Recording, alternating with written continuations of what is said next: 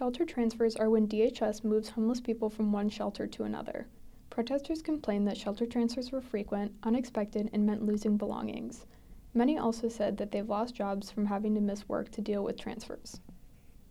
Juan Beniquez lost his home in a fire and has been in shelter since. He said getting transferred and losing his belongings is a repeated setback. And I'm supposed to be gaining my stuff back after a house fire.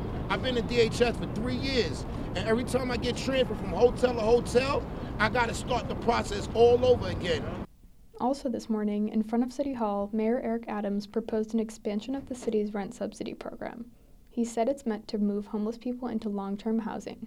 There are currently about 63,000 homeless people in New York. Most, I'm one of the few lucky ones who actually uh, was able to get out of the shelter in a year and a half. I now have my own apartment and a dog, but I shouldn't have to say I'm a lucky one. That was Diana Ramos. She was previously in the shelter system. Now she has her own apartment. She joined other protesters who are still in shelters.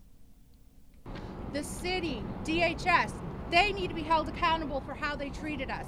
We are people. We are not animals. You treat animals better sometimes than you treat your own people. In February, Adams announced his preliminary budget, which would reduce DHS spending from about 2.8 billion to 2.15 billion. The office says the decrease comes from receiving less COVID-19 funding.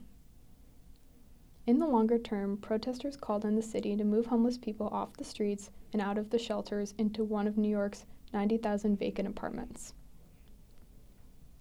After the demonstration, protesters moved into a nearby courthouse. In a hearing, 39 homeless and formerly homeless plaintiffs would demand damages from the city for harms caused by the shelter transfers. Bella Chakowski, Columbia Radio News.